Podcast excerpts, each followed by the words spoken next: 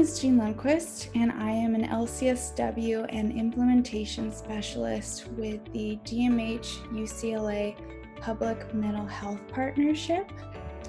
I have a love for all things mindfulness and self compassion related uh, things, but I first wanted to take a moment to acknowledge what's going on in our community right now. Um, it is an unprecedented year, as I know you all know, and I wanted to acknowledge and not gloss over what is going on in our city right now as a result of long, long time of systemic uh, racism and injustice. Our team was hesitant um, to keep going with our trainings for the week because we did not want to detract uh, from what was going on, and we wanted to honor what our city is going through and the process of justice that a lot are striving for, and we want to show support for that. Personally, as a privileged white woman, I don't feel that I'm capable of speaking on it clearly. Um, I can't begin to imagine the depth of understanding for these complex reactions to trauma that we are seeing in our city. But what I can do is try to take this time and space with you to encourage a practice of self compassion and note that you are all agents of change and have been with working against this system that is so complex and succeeding with our clients for so many years. And I hope that this training will help you to continue to do your work to the best of your capabilities even in these trying times, because you must take care of yourself to keep going and to stay strong and healthy, even in this wild year that is 2020. And hopefully, our time together may ground you or bring light to what you need to keep going. Um, so, I just wanted to acknowledge all that and to thank you all for being here and um, I'd like to start our training with a brief meditation to ground ourselves. If you'd be willing to participate, we're all going to close our eyes and get started. So find a relaxed, comfortable position. Seated on a chair, on the floor, on a cushion keeping your back upright but not too tight. Your hands resting wherever they're comfortable. And you can notice your body from the inside. Noticing the shape of your body, the weight touch, and let yourself relax. Becoming curious. Seated here, noticing the sensations of the body, the connection with the floor or the chair. Try to relax any areas of tightness or tension. Just breathing, softening. And now begin to tune into your breath in your body.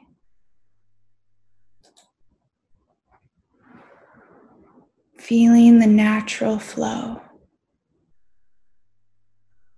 You don't need to do anything to your breath. not long, not short, just natural. And notice where you feel your breath in your body. It might be in your abdomen, it may be in your chest or your throat.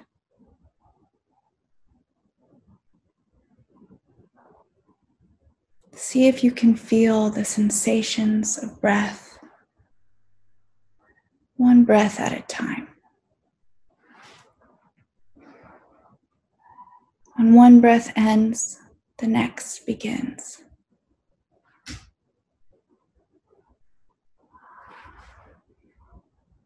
Now, as you do this, you might notice that your mind may start to wander. You may start thinking about other things. This happens. This is not a problem. It's very natural. Just notice that your mind has wandered. You can say thinking or wandering in your head softly. And then gently redirect your attention right back to your breathing.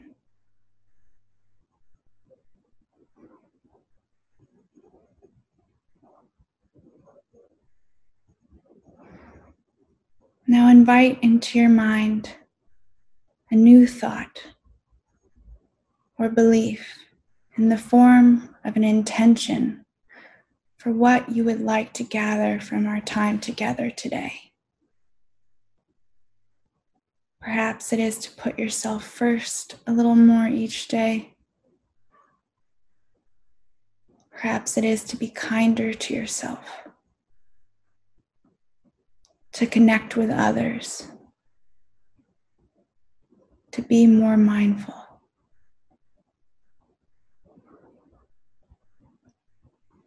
Take a moment to settle into your intention.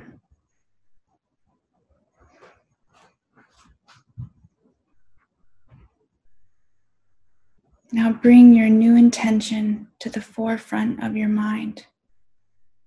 Imagine planting it like a seed in soil,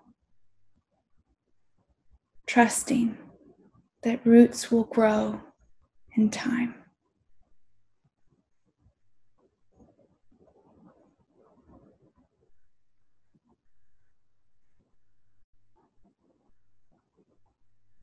And then spend these last few moments returning to your breath. Following your breath in and out, back into your body, settling in, back into this present moment in time. And when you feel ready, slowly open your eyes. Give yourself a good stretch, maybe wiggle your toes, and come back to the present.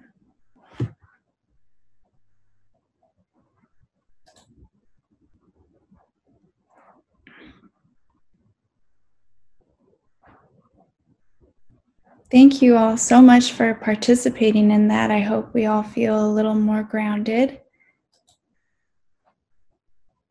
I want to briefly go over some learning objectives for today. We're going to develop an understanding of self compassion and its core components. We're also going to dive into the evidence based practice and research behind self compassion and as you've already experienced, we're going to engage in some active practices to further our own sense of self compassion.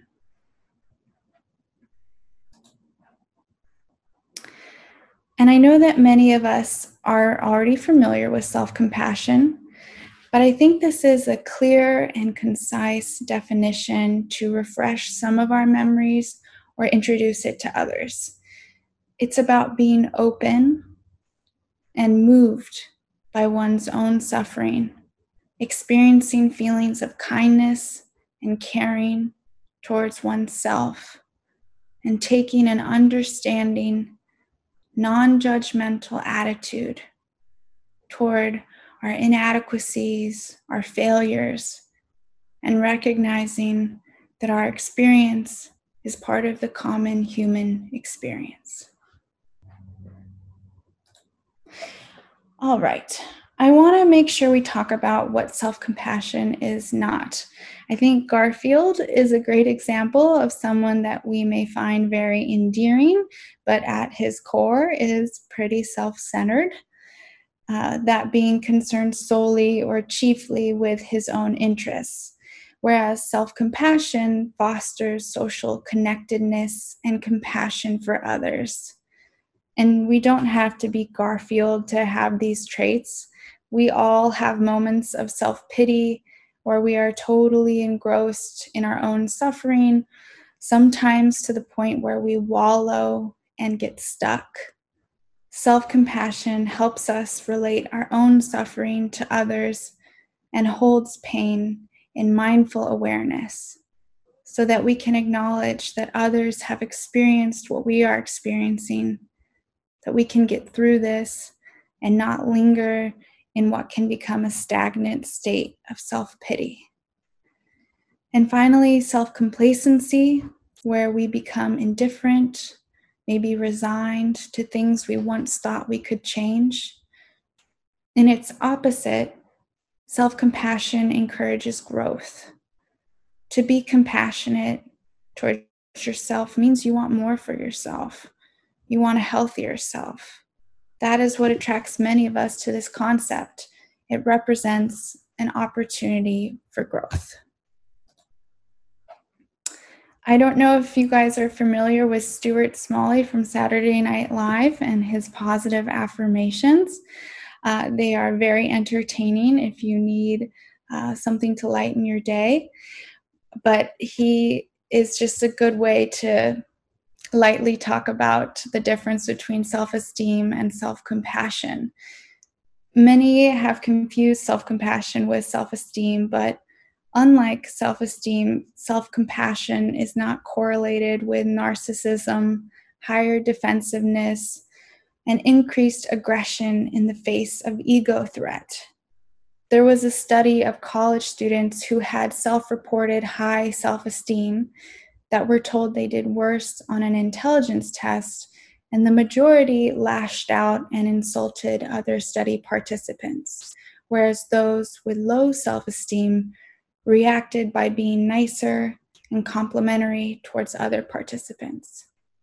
That isn't to say that it's always like that. I just thought that was an interesting study.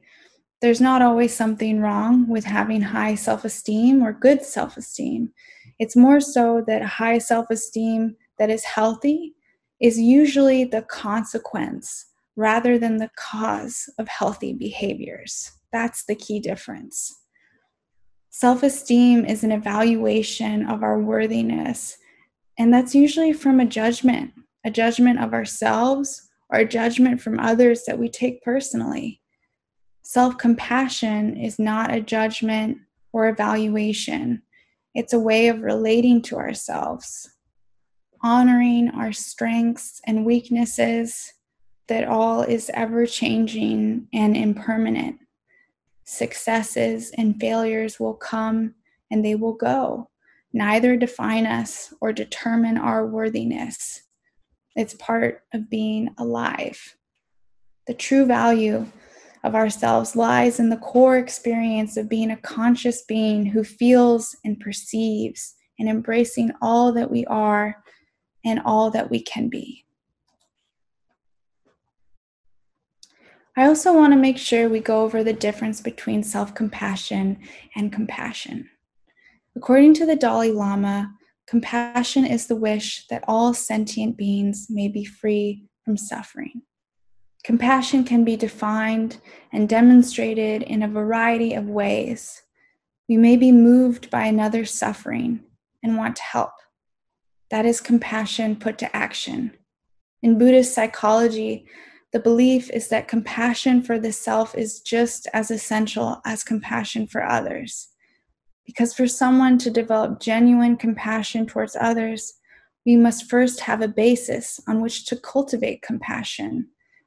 And that basis is the ability to connect one's own feeling and care for one, one's own welfare. Caring for others requires caring for oneself. And I think that's especially important for those in our field working in direct practice or in any helping field to remember the foundation of our ability to help others is based on our ability to help ourselves. I do want to highlight the research behind self compassion as it reinforces its use not only in our own personal practice, but with our clients or with anyone in our life that may be suffering.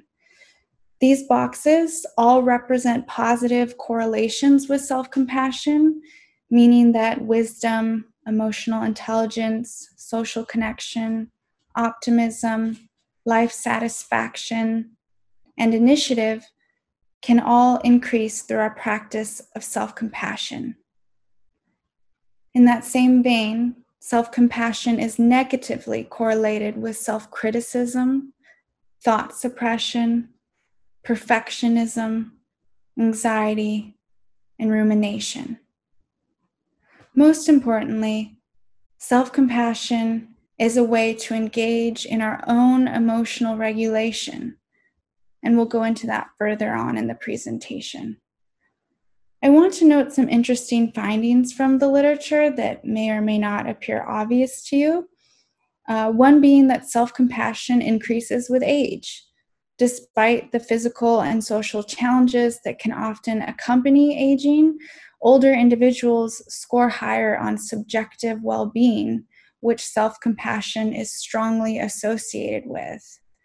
Self compassion may therefore represent a resource that individuals develop in response to life experiences over time. So, if you're young, there is still hope. um, and sadly, Self compassion may be easier for men than for women. In a majority of studies, females self report being more uncompassionate and males self report being more compassionate towards themselves. This may reflect differences in how men and women perceive their social environment. Um, in Western societies, a lot of women were raised to prioritize the needs of others over our own. And sometimes, even that our physical attractiveness can determine our social value. And both of those things don't usually contribute to self compassion. Nonetheless, we can all develop self compassion regardless of gender, of age. We can increase a little each day in our lives. So this these are the core dimensions of self compassion that being self kindness, mindfulness, and common humanity. All of these working together, actively encouraging the expression of warmth, concern, and caring towards the self. I wanted to bring up these kind of differences between the two. Uh, self kindness, which is treating yourself with kindness versus harsh criticism or judgment, uh, common humanity, acknowledging that suffering is a common human experience versus isolation and disconnection, and mindfulness, which is accepting suffering and holding it in balanced awareness versus over identification with suffering and I know that these are often easier said than done, but we'll go into it further. And I do think there are some good things that you can bring into your own practice that may be helpful. Okay. So, self kindness is really all about treating yourself as you would treat a friend. Kristin Neff, if you're not familiar with her, she has the self compassion book. There's also a self compassion workbook. Both are excellent resources full of exercises and literature to um, work through on your own time if you're interested as well. It's really about how you would treat yourself in the moment when you're going through something. Imagine that your friend calls you and is asking for support. Even if they messed up, we're not going to just scold them. We're going to offer support. We're going to be there for them. We're not going to right off the bat tell them what they should have done differently or berate them. And self kindness isn't deciding if what we did was right or wrong or trying to convince ourselves that it's not that bad. Practicing self kindness is simply acknowledging that we are in pain and offering comfort for that pain. common humanity. At times, we take our own suffering as a sign that something is wrong with us or that we are different from other people. And the principle of common humanity is that we suffer because we are human and that suffering others have undergone as well. And when we are practicing the principle of common humanity, we see that our pain inadequacies, and failures are part of the human experience, not a sign that there is something wrong with us or that we are alone. We know that there's no emotion that we experience that has not been experienced by many others.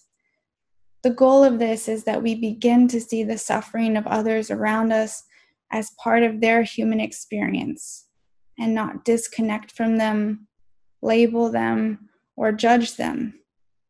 And practicing this helps us to be less judgmental, especially in our practice of other people's experiences, which is critical for our work. I do want to note on common humanity, especially in light of what's happened with George Floyd, it's not meant to diminish those traumas or experiences. There is suffering that is unparalleled yet this suffering does still connect us and has called for many to act on the desire for justice. But it's important to note that I may never comprehend the depth of those traumas and that my common humanity acknowledges the discrepancies in our experiences. To many, common humanity may appear as trying to lessen what one has gone through, but it's meant as a reminder that there are those before us, those now with us, and those long after us that will understand and experiencing suffering, that we are never truly alone.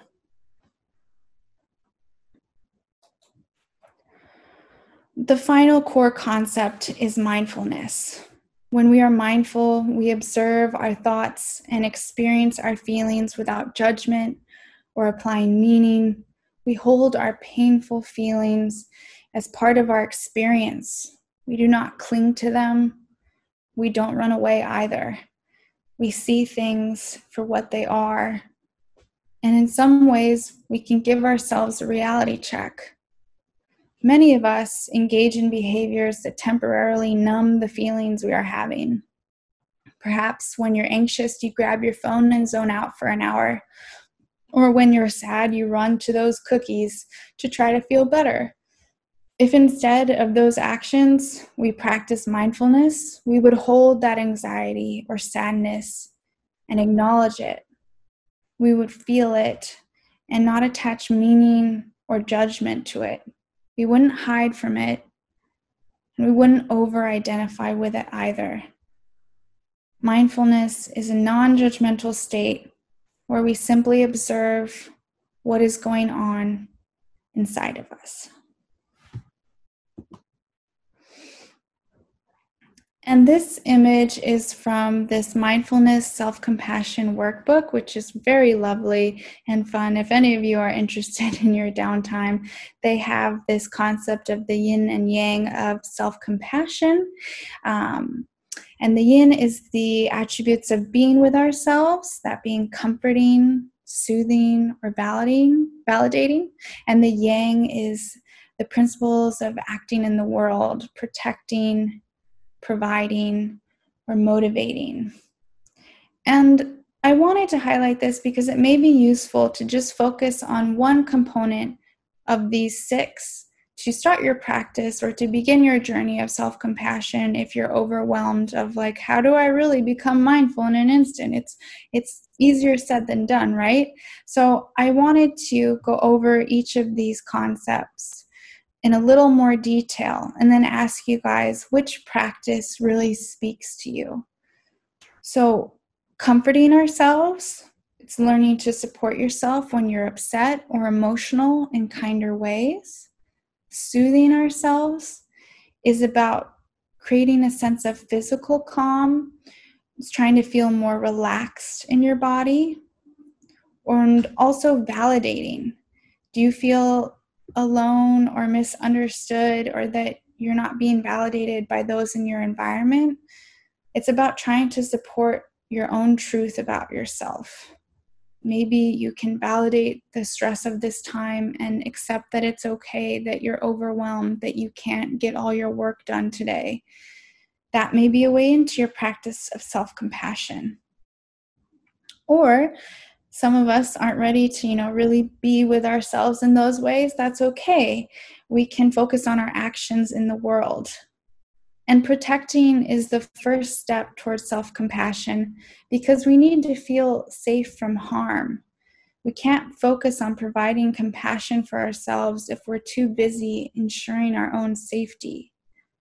So, protecting may mean saying no to others who are hurting us emotionally, or it might even be protecting us from the harm we often inflict on ourselves and trying to soften how we speak to ourselves when we're out in the world. And then providing, giving ourselves what we really need, which can be easier said than done because we have to know what we need. And then we have to have the conviction that we deserve to get our needs met and then try to meet our needs. But what's exciting about this is that no one can do this for us as well as we can do it for ourselves. So, would you like to learn to provide for your own needs more effectively? And finally, motivating. Most of us have dreams and aspirations that we would like to realize in this lifetime or smaller short term goals. Self compassion can motivate us like a good coach with kindness and support and understanding, not harsh criticism. Perhaps it'd be good to focus on motivating yourself with love instead of fear. So I really want you to think about what do you need right now in this day to day, what's one of these six practices that you think you'd like to focus on for your journey of self compassion? But there's often a fear of self compassion that can contribute to an overall lack of self compassion in ourselves. Um, movement towards self compassion can be met with doubt, um, resistance. There's a fear that if we are too kind to ourselves, that we won't have the drive to make changes or to reach our goals. And this fear can come from a variety of things where we don't feel it's deserved or that we're weak to accept such kindness as we're not pulling ourselves up by our bootstraps, quote unquote. But when we engage in self compassion, we're acknowledging what we're going through. We're taking the time to work through with kindness and not against with shame or fear.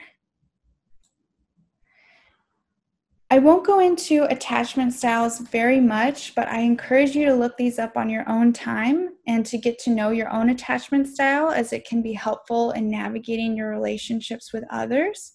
Attachment theory explains how the parent child relationship emerges and influences subsequent development in our childhood. In the late 1980s, Cindy Hazan and Philip Shaver extended attachment theory to include adult romantic relationships, which is what we're going to focus on today. They identified four different styles of romantic attachment in adults secure, fearful avoidant, anxious preoccupied, and dismissive avoidant. Other research has categorized it into just three categories secure, avoidant, and anxious. And some of our fears for self compassion can come from our attachment styles.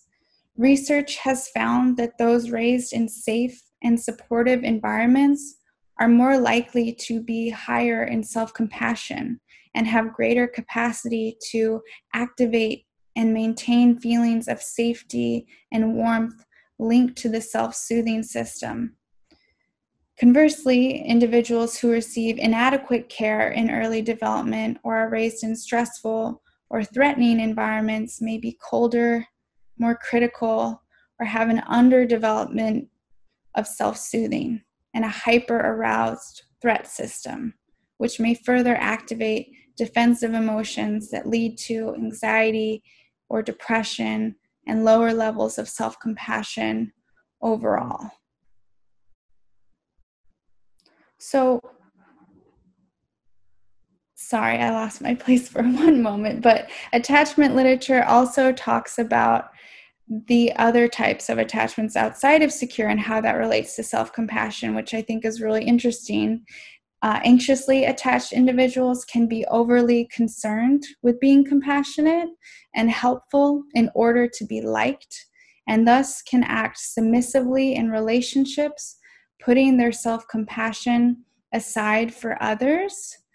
And avoidant individuals, either fearful or dismissive, may view support seeking as a weakness and may perceive others in distress with contempt. Avoidant individuals are uncomfortable with distress emotions and often distance themselves from others in distress.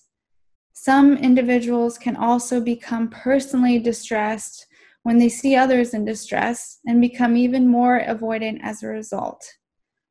All of these avoidant behaviors or anxious behaviors can influence our ability to engage in self compassion as we are acknowledging distressing emotions and trying to further our connect- connectedness to others through our practice. Regardless, it is still possible to develop self compassion. I just wanted to note that it may be more difficult for some and easier for others based on our attachment style.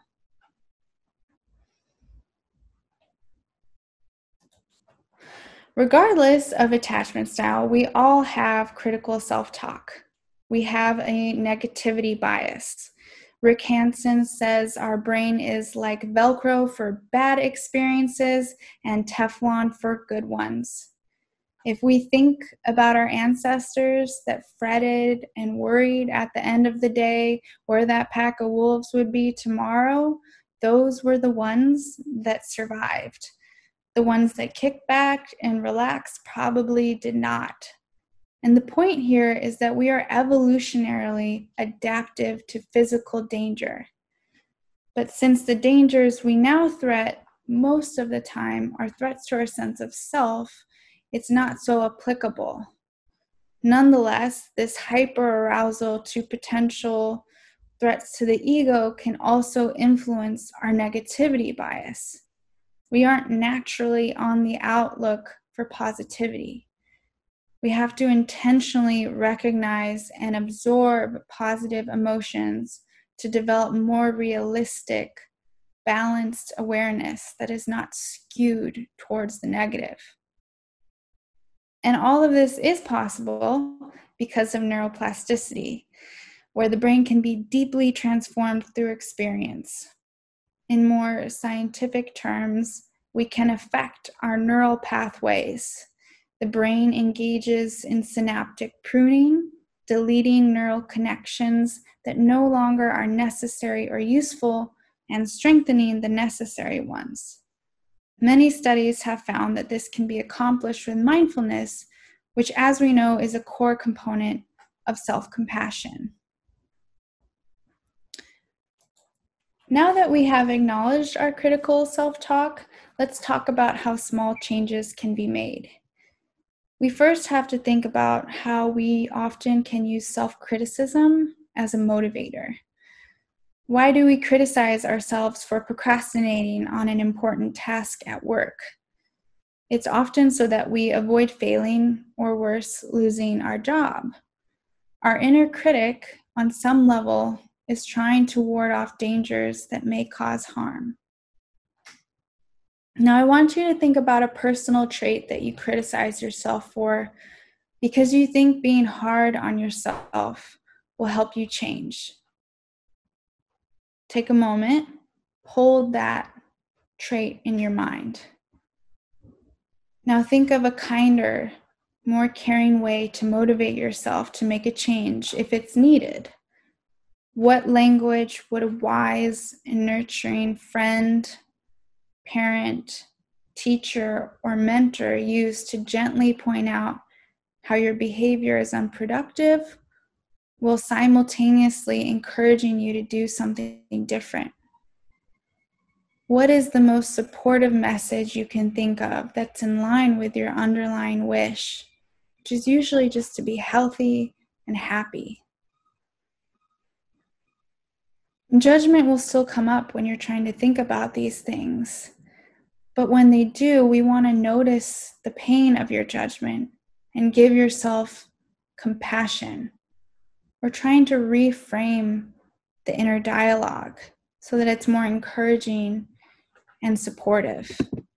And that's what some of these questions on these slides are trying to evoke to try to shift that inner dialogue slowly but surely. To be mindful of what you're observing, what you're feeling, what you're re- what you're needing right now and responding rather than reacting. Remembering that if you want to motivate yourself, love is much more powerful than fear. Okay, so we are going to engage in another meditation where we're going to work through some critical self talk.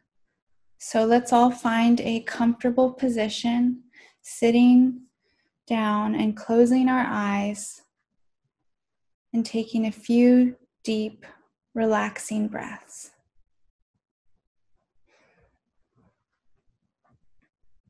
You can even give a little sigh if you would like.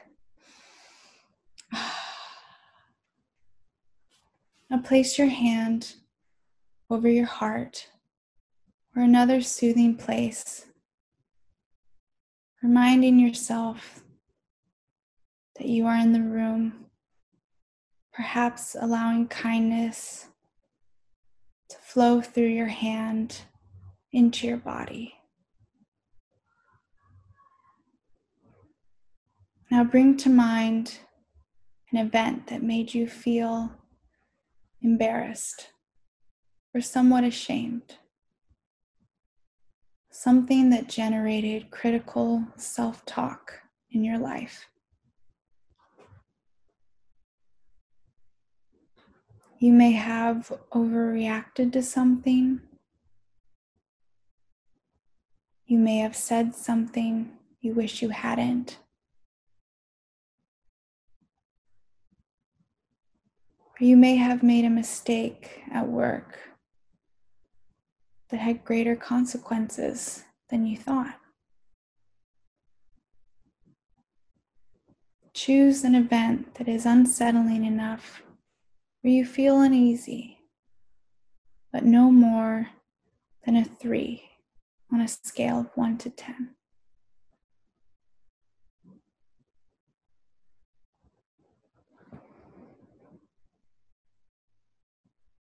Feel your way into this event. Remembering the event in some detail.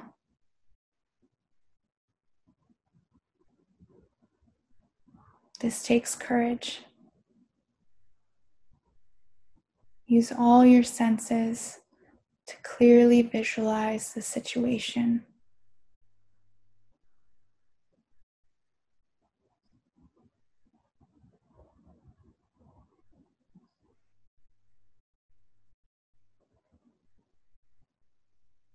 Scan your body for where you feel it most easily. In your mind's eye, sweep your body from head to toe.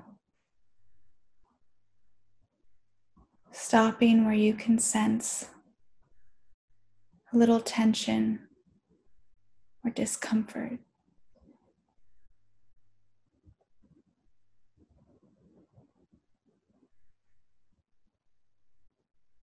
Now choose a single location in your body where shame or embarrassment expresses itself most strongly,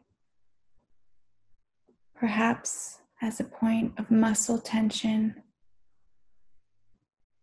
hollowness, or heartache.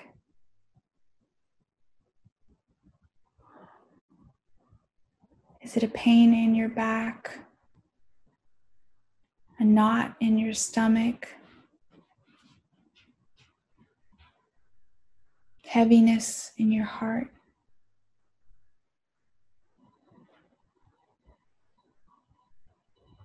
In your mind, gently incline towards that location in your body.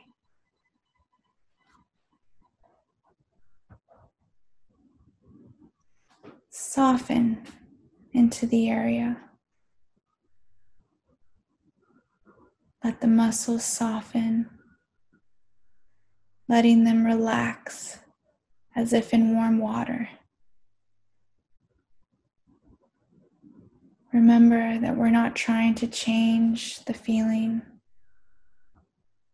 we're holding it in a tender way. Softening.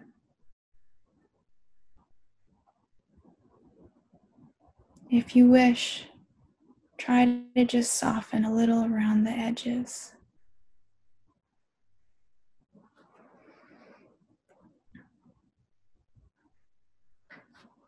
Now soothe yourself because of this difficult situation. If you wish, Place your hand over the part of your body that holds that embarrassment or shame. And just feel the warmth, gentle touch of your hand. Acknowledging how hard that part of the body has been working to hold this emotion.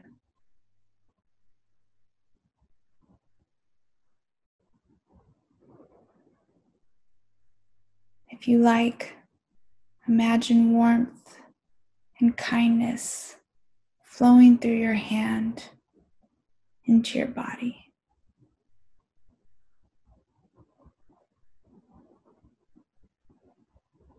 Are there some comforting words that you might need to hear?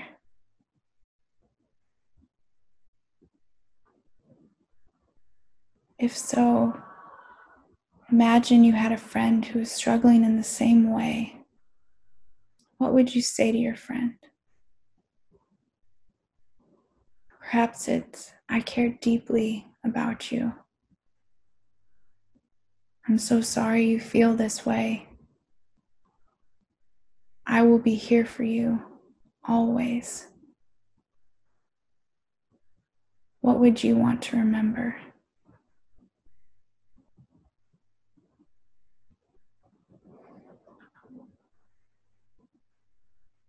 Try to offer yourself those same messages that speak to you.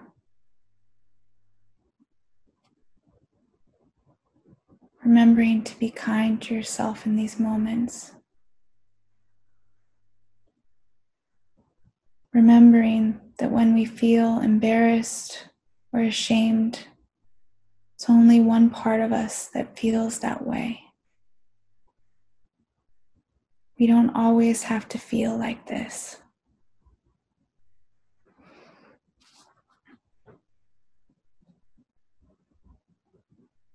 Finally, allow the discomfort to be there. Letting your body have whatever sensations it's having and your heart feel as it does. Make room for everything and release the need to make anything go away. Breathe deeply in through your nose and out through your mouth. Acknowledging the healing nature of softening, soothing, and allowing.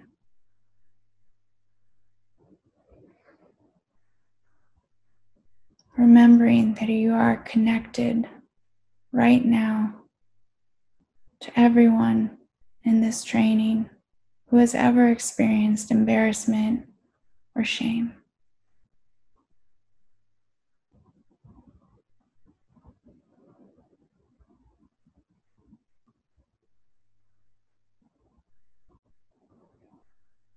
And when you feel that you have softened, that you have soothed, that you have allowed,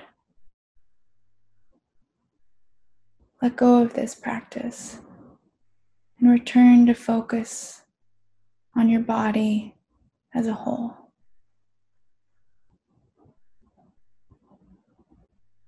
Allowing yourself to feel whatever you feel, to be exactly as you are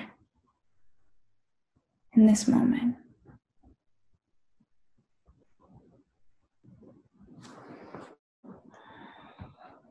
And when you're ready, you can open your eyes and come back to the present moment.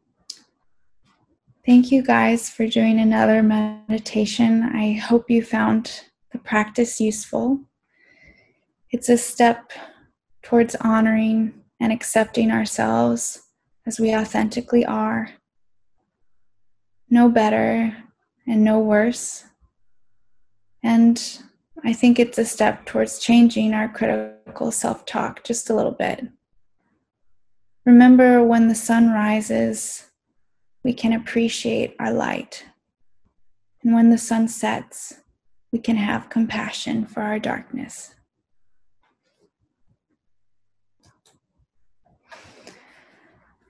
After doing this meditation, I wanted to emphasize the interaction between self compassion and critical self talk. Self compassion interventions are predicated on facing negative emotions with self kindness rather than negative self appraisals like self criticism or shame, which are characteristic of maladaptive emotional regulation. Research suggests that accepting, tolerating, and modifying negative emotions are the most crucial emotional regulation strategies for maintaining and restoring mental health, which I think is just an amazing, powerful fact. I also want to note that when we talk about accepting our negative emotions, it does not mean resignations. Our feelings are not facts, but they often serve a purpose.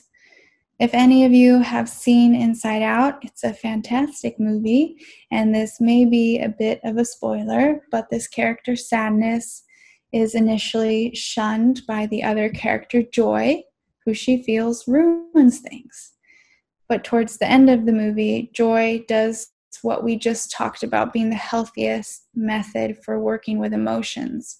Instead of avoiding or denying sadness, joy accepts sadness for who she is, realizing that she is an important part of the main character's emotional life. Sadness is an important emotion, and often a key to feeling happy or at peace is through the acknowledgement and acceptance of sadness. I want to shift gears to another practice that not only helps us with our critical self talk, but is just really wonderful in general for self compassion is loving kindness. It's the wish that all sentient beings may be happy. Remember that compassion was the wish that all sentient beings may be free from suffering. So it's a it's different there. And loving kindness can be done for ourselves, for a neutral party, for someone we love, or a difficult person. today we are going to start with ourselves. Um, our next exercise is that we are going to try to find our own personal loving kindness phrases. And this one was the one where you will need a pen and paper. I apologize for that confusion earlier. You can type on your computer, write on your phone, pen and paper, whatever is easiest for you. But we're just going to focus on generating some loving kindness phrases together. Okay. So you're going to keep your eyes open or closed, but just when you write, open your eyes. But to start, we're going to put a hand over your heart or elsewhere that soothes your body and just breathe for a moment again. We're going to take a moment to allow our heart to open gently, becoming receptive like a flower opens in the warm sun. And then ask yourself this question, allowing the answer to arise naturally within you. What do I need to hear from others? What words do I long to hear? Because as a person, I really need to hear words like this. If I could, what words would I like to have whispered into my ear every day for the rest of my life? Allow yourself to be vulnerable and open to this possibility. Listen. Take a moment. Write down what you hear. If you hear a lot of words, See if you can make these into short phrases as a message to yourself. Let's take a minute or two just to do that.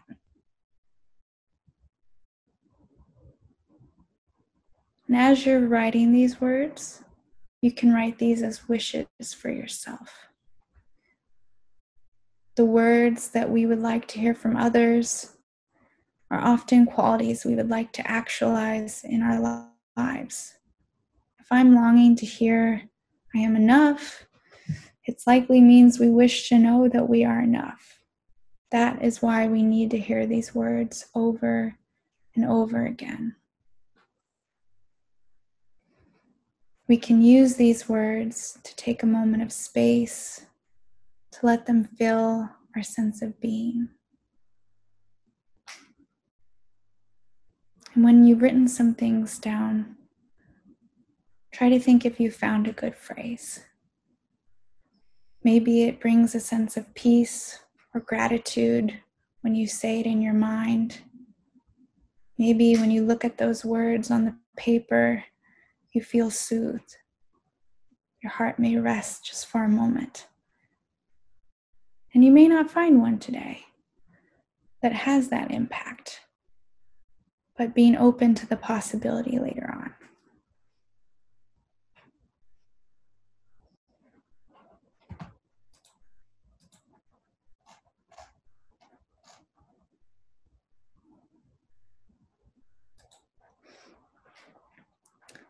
So you can keep writing if there's a lot of things coming up for you, but I wanted to show some examples of phrases rewritten as wishes.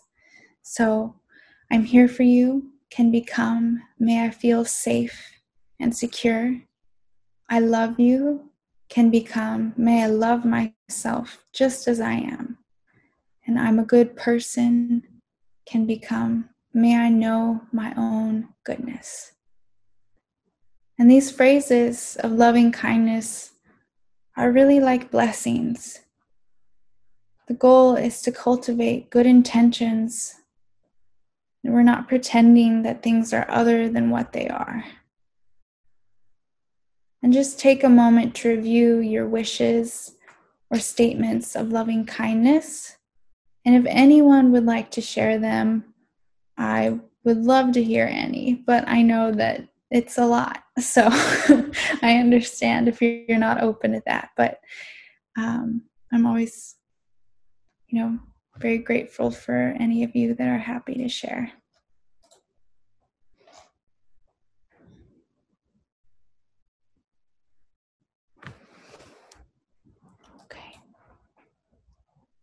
Well, um, either way, we're going to use these loving kindness phrases um, with a loving kindness meditation.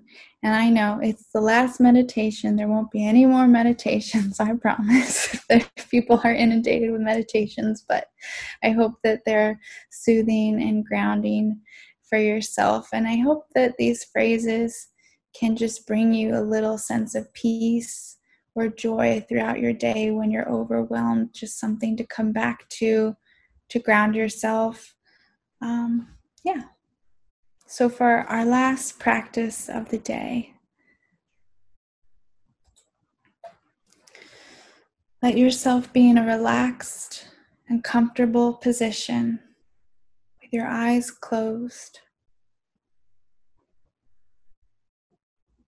We're going to engage in the practice of cultivating positive emotions. In this case, loving kindness, which is the desire for someone to be happy, for yourself to be happy. It's not dependent on something, it's not conditional. It's just a natural opening of the heart to someone else or to yourself.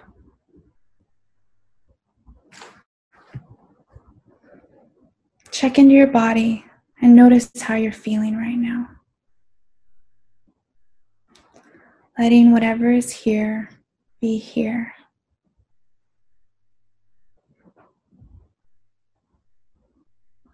Now let yourself bring to mind someone whom, the moment you think of them, you feel happy.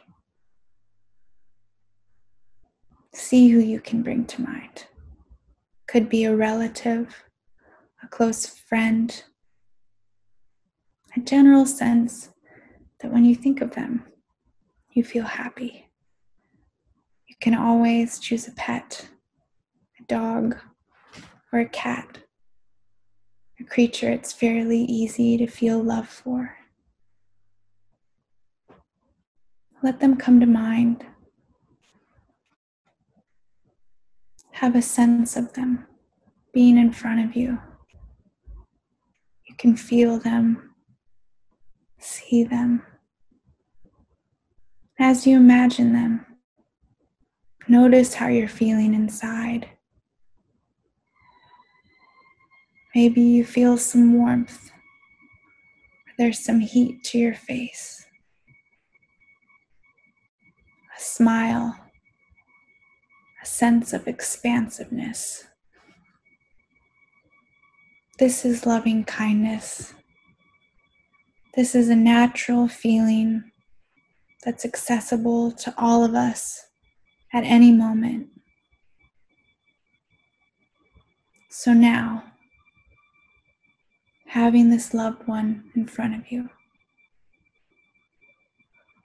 Begin to wish them well. May you be safe and protected from danger. May you be happy and peaceful. May you be healthy and strong. May you have ease and well being.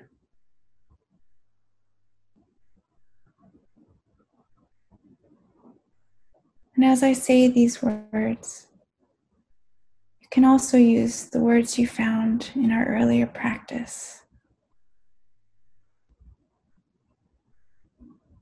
Just having a sense of letting this loving kindness come from you and begin to touch this loved one reaching out.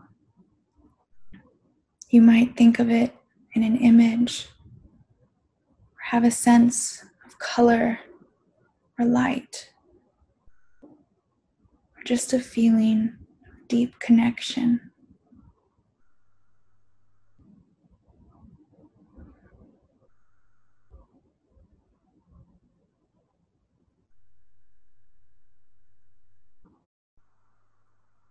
Words may continue to bring on more of this feeling.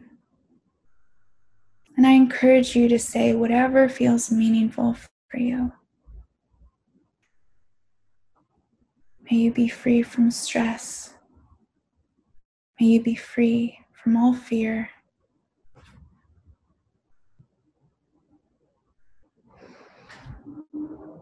As you're sending out these words these feelings of loving kindness,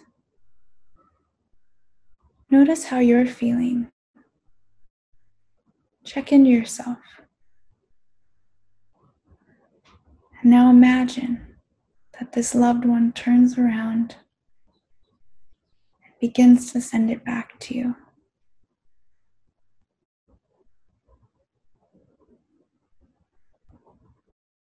See if you can receive the loving kindness. Take it in.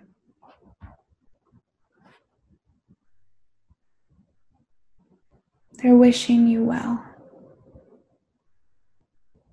May you be happy, meaning you. May you be peaceful and at ease. May you have joy and well being. May you be safe and protected from all danger.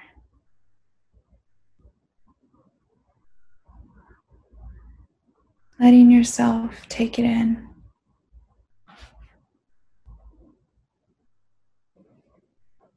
Now, if you're not feeling anything at this point, it's not a problem. This is a practice that plants seeds. And if you're feeling something else other than loving kindness, check into that. What is it that I'm feeling? There may be something to learn here.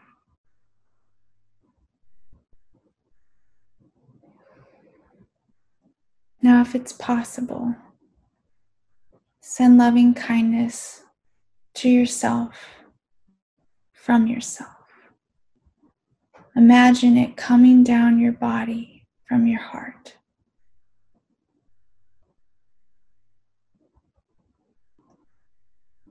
May you know your worth.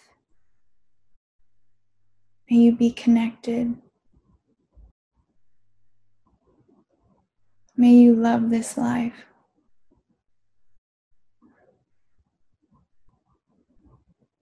May you be at peace.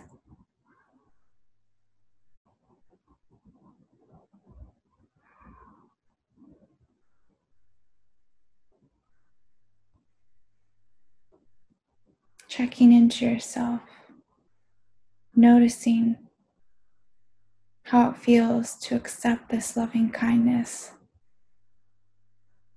for yourself.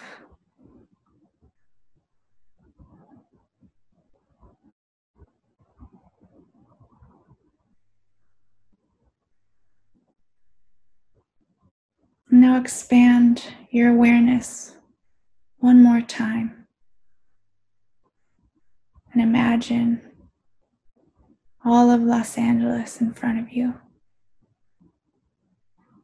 Send warm wishes to all who reside here, who, like you, want to be happy.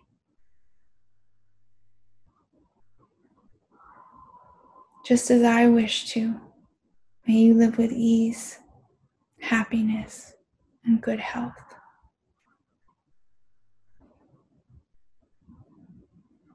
May you be protected and free from danger.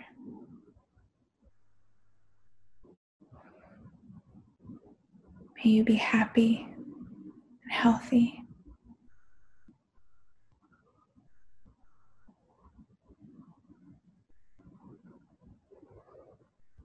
Taking a deep breath in and a deep breath out.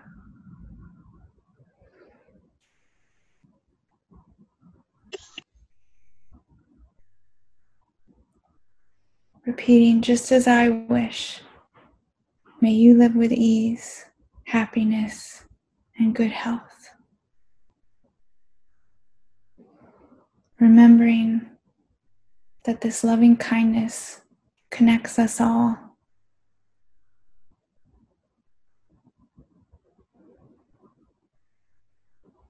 Holding that connection in our heart.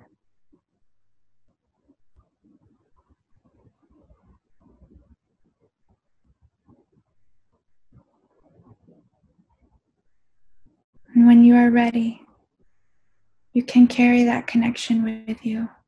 You can come back to it at any point in the day and send loving kindness.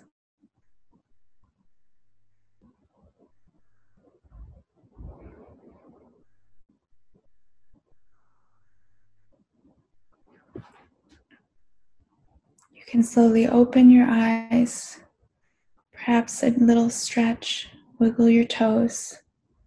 We'll wrap up the presentation. Thank you guys for participating in all of these meditations. Um, I hope that that furthered a sense of connection to yourself, your loved ones, and all of us Angelenos right now. I want to, for the last bit of our presentation, focus on two other practices that also help cultivate positive emotions. Gratitude being the first. And I just appreciate this quote being that one key to knowing joy is to be easily pleased. And I found these daily quarantine questions on the Greater Good website through UC Berkeley, um, which I encourage you to explore. They, like UCLA, have a bunch of free meditations um, and resources as well for your mindfulness or self compassion practice. But gratitude is just about acknowledging all that we have. Usually, as humans, we're focused on what we don't have or what we need. But if we center ourselves around all the gifts we have in our lives, even during the most strenuous of times. It helps us become mindful, it helps us become wise. Gratitude is described as a wisdom experience because you're acknowledging all the people and events that contribute to the good in our lives. And if you're comfortable, I'd love if you would type just one thing that you are grateful for today. I know that may seem corny, but I often use it to ground myself throughout my day, is to remember the small gratitudes I have right now. Um, which one being a delicious cup of coffee I had today. um, and I try to remember five small things every day. big things. Denise, I like my family. It's a great big thing. Erica, breath in my lungs. Mindy, having a job, 100%. Lisa, my health. Matt, job. So many good things here. Having a home from Daisy to be safe in. Yes. Oh, you're grateful for the training. Thanks, Pamela. um, yeah, faith and family so important. Yeah. No loss of income, that is such a blessing. Yeah, all these little things. Um, I got a good luck text from my mom, which I get before every training I do, and it doesn't matter how old I am. I love that. I'm very grateful for that. so, gratitude can be big and small. Um, and it just can really ground us, which is so needed right now. Uh, the other practice is savoring, and that's about experiencing pleasure, but being aware that something good is happening while it's happening. Um, where social media kind of deters from that. We're so busy taking the photo that we don't really soak in the good that's happening. Um, but this is really about just cherishing the moments. Um, this is my 12 year old dog Xena taking her afternoon nap. And even though I see her all the time now, I savor moments like this. I rollerblade with her, and she tries to chase after my partner's rollerblades, and she never catches up because she's old and small and she runs sideways, and it's very cute. And I just savor those moments because they just the little things mean so much right now. The things we can still do with the people and pets and things that matter are just so important to savor. Um, so I really like to focus on making sure we take them in, we let them linger, and then we let them go because unfortunately nothing can last forever. but it's all about savoring the moments we have with those that matter most to us, or even with just ourselves.